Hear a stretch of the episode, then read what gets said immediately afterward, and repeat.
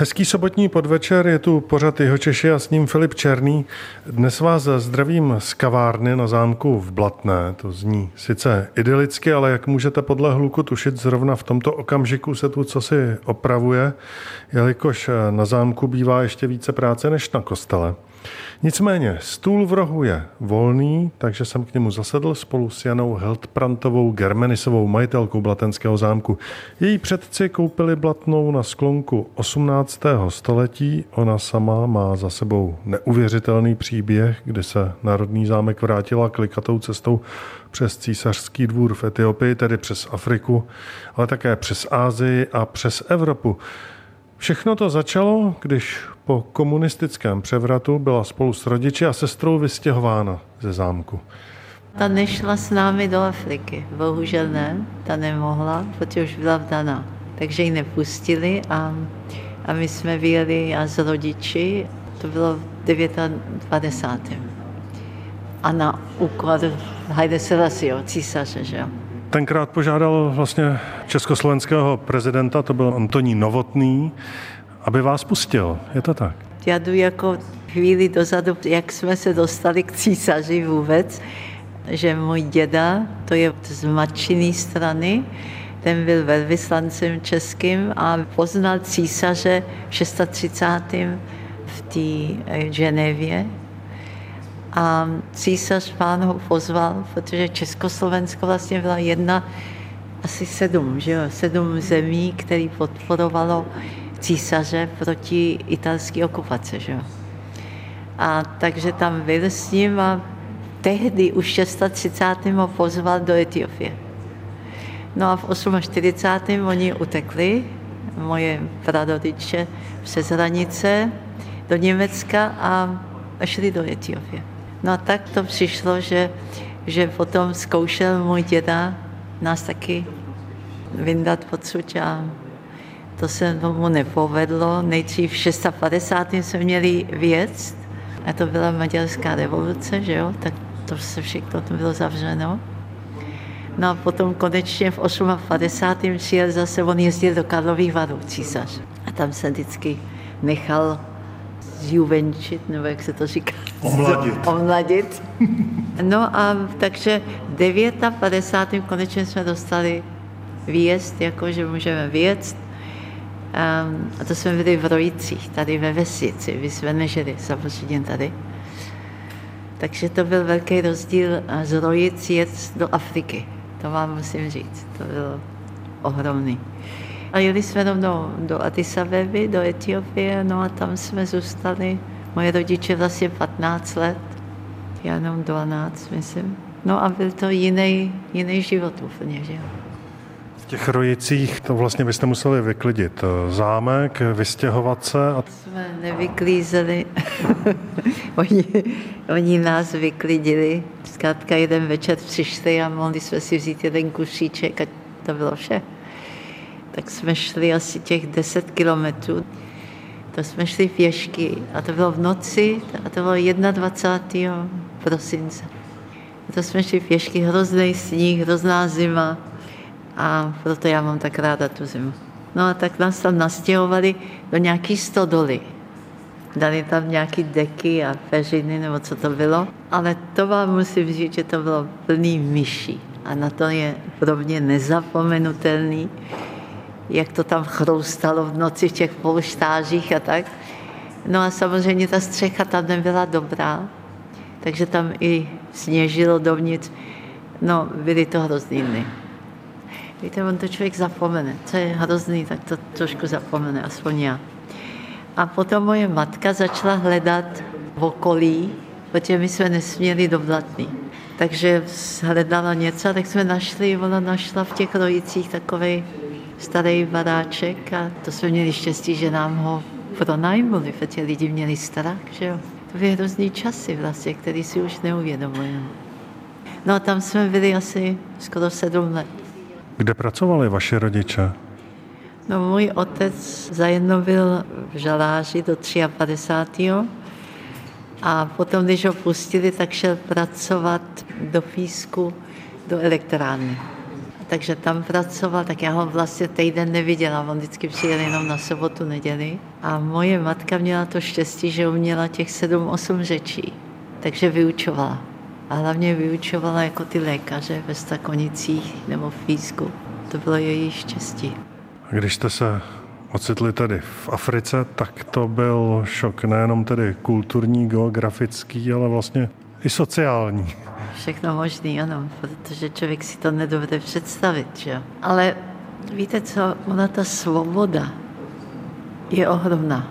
A to si každý musí uvědomit, že svoboda je ta první věc. Samozřejmě elektrika, voda, jídlo, to je taky velmi důležitý v našem životě, ale přátelé, ale ta svoboda je něco ohromného. Takže když máte svobodu můžete dělat, co chcete, ne co chcete, ale normálně žít, tak je to něco ohromného. A ne si pořád bát. Já si pamatuju, že se nesměla říct, že se učím angličtinu třeba. To říkali moje rodiče, no to neříkej. A nebo že jsme dostali nějaké jídlo od někoho, nebo neuvěřitelný, takže... Etiopie to pro vás byla svoboda? Ano, jistě. To bylo opravdu úplný No, svoboda, všechno, taky cokoliv dostal člověk, že jo, obchody a co tady nikde nebylo. Když najednou přijdete do světa za jedno jiný kontinent, že jo, to je jedna věc. A když přijedete do světa, kde, kde zkrátka všechno dostanete a, a jste volný a to člověk nemůže se vyjádřit. Bylo to ohromný teda. I když i když přišla revoluce za pár let a museli jsme zase utíkat. Že? Paradoxně opět marxistická revoluce. A velmi marxistická. Tam šlo skoro o život, protože lidi šli do ulic, že jo, proti císaři, takže tyhle lidi, ty neměli jako takové normální mysli, evropskou mysli, že jo, kde se ne, ne, nezabijou nebo nezavraždějí nebo tak takže člověk byl zase v takovém nebezpečí. Takže jsme museli zase odjet. Jak se vám to podařilo? No já jsem odjela trošku dřív a to ještě letadla byly, to bylo OK. Odletěla, ale moje rodiče opravdu našli asi jeden z těch nejposlednějších letadel, aby mohli odjet. A taky tam hodně věcí nechali, protože to bylo rychlé. Takže zase moje matka vždycky říká, no, do třetice všeho dobrého doufáme, že se to nestane. Takže když jsme sem potom přijeli v těch devadesátých, tak vždycky říkala, no doufejme, že nebude třetí revoluce. Vaše příbuzní, díky kterým jste se do Etiopie dostali, těm se také podařilo uprchnout? Ty šli dřív. Ty šli, můj děda s babičkou, ty šli dřív, ty šli už v těch 60. letech a šli do Francie a tam se usídlili. Vy jste se přesunuli tedy za nimi? Ne, já jsem šla do Říma, protože jsem se vdala za řeckého inženýra, který jsem poznala tam v Etiopii, takže jsme šli do Říma. Moje rodiče šli do Španělska, protože si tam koupili nějakou nemovitost. No a potom šli do Mnichova. Říká Jana Hildprantová Germenisová, která je hostem v pořadu Jihočeši. Teď na chvíli opustíme kavárnu Blatenského zámku. Je tu písnička a po ní budeme v našem povídání pokračovat. Stále je zde pořad jeho Češi u mikrofonu na zámku v Blatné, je se mnou jeho majitelka Jana Hildprantová Germinisová. Ještě mi řekněte, když jste pobývali v Etiopii na císařském dvoře, tak já jsem si říkal, že se vás musím zeptat, jakou řečí se tam mluvilo? To mě vrtalo hlavou. No, císař sám, ten mluvil, protože byl vyučený ve frančině a samozřejmě mluvil italsky. A protože to byla ta italská okupace, že jo, předtím, tak každý mluvil italsky. Ale ve školách byla angličtina už a ta amharština, to je ta etiopská řeč. Takže my jsme měli ve škole, a když jsem byla ve škole, tak jsme měli tu amharštinu, angličtinu. Nejdřív jsem byla v německé škole, tak jsem měla i tu němčinu. A potom jsem šla do anglické školy, tak jsem měla i tu angličtinu. A doma jste spolu mluvili jak? No, to byla melanž, jako teď trošku, teď ho my máme taky, ale no, moje matka vždycky říkala, musíš se naučit řeči. Takže vždycky se mnou nějak hovořila buď anglicky, nebo francouzsky, nebo německy, ale můj otec vždycky česky. ten to nenechal. A proto díky jemu, že jo? díky tomu, že jsme mluvili česky doma celou tu dobu. Tak já, když jsem přijela v těch 90. sem, tak i když teď ještě nemluvím dobře, ale byl to teda dobrý, že jsem mluvila trošku tu češtinu. Vy jste tedy skončila v Římě, dala jste se za řeckého inženýra a v Římě jste tedy i žili. V Římě jsme žili asi skoro tři roky a potom jsme začali cestovat. A takže jsme byli v všelijakých kontinentech. A nejdřív to byla Saudi Arábie, potom byl Irán, Afganistán, no a potom bylo Indie, Singapur, Indonésie. No, takže to, to jsme trošku procestovali. To bylo kvůli práci vašeho manžela? Ano. Věřila jste tenkrát, že se někdy podíváte zpátky do Československa? Ne, to se ani o tom nemluvilo. Já musím říct jednu věc, že můj otec, když se ho takhle ptali na blatnou, nebo protože jsme tam měli obrázky a tak dále, tak říkal, to už neuvidím. Taky to neviděl. On jsem přijel v 68. mu dovolili přijet, takže jsem přijel, my všichni vlastně. A vyzvedl moji sestru, ta se potom dostala ven se synem. A, takže jsme sem přijeli na pár dní zrovna v 68. No a potom se zase hranice zavřely, takže až 80. jsme zase tady projeli. To jsem ukazovala mému manželovi zámek, ale hrozně jsme se toho báli, protože to bylo zase tak uzavřený. Že? Takže o tom se nikdy nemluvilo. Hlavně ne u stolu, protože můj otec řekl, já o tom nechci slyšet. A já to věřila. Víte, když všechno stačíte, tak je to hrozný. Takže se o tom nemluvilo. A právě moje známí potom po těch 90. když jsme se začali jezdit a dostali jsme restituci, tak říkali, jak je to možné, že jsme nic neslyšeli. Tak to bylo, že jo. Nikdo nic nevěděl. Když se tedy v roce 68 vašemu otci podařilo vlastně odsud dostat vaší sestru, tak ta pak šla žít. Ta šla taky do Etiopie. A tam žila dva roky, potom šla do Německa a zůstala v Německu. Přišel tedy rok 1989. Teď zpětně spousta lidí říká, bylo to jasné. Mně to teda jasné nebylo. Jak to bylo u vás? Já myslím taky, ale víte, co lidi to očekávali. My jsme tady byli, myslím, 85 nebo 680, protože jsme byli v Německu, tak jsme projeli s manželem a s malým, to už Stefanos byl asi, kolik mu bylo, pět let. A tak jsme taky jako projeli tady. Dostali jsme vízum, to už nebyl problém. A když jsme projeli, tak nějak jsme si uvědomili, že něco tady se změní. Víte, ty lidi už to měli v sobě, jako neměli takový strach, volněji se trošku víc mluvilo. Zkrátka jsme si říkali, když jsme odsadili, že tady něco se změní. No a potom 89. mě volal bratranec z Prahy a říká, bude jako tahle obrovská demonstrace, to bude a proč nepřijedete? Něco se říká o restituci, ale musíte si zažádat o pas. No a to jsem si zažádala, když jsem teda přijela. A myslím, že jsem ho dostala potom po pár měsíců. O československý pas tenkrát?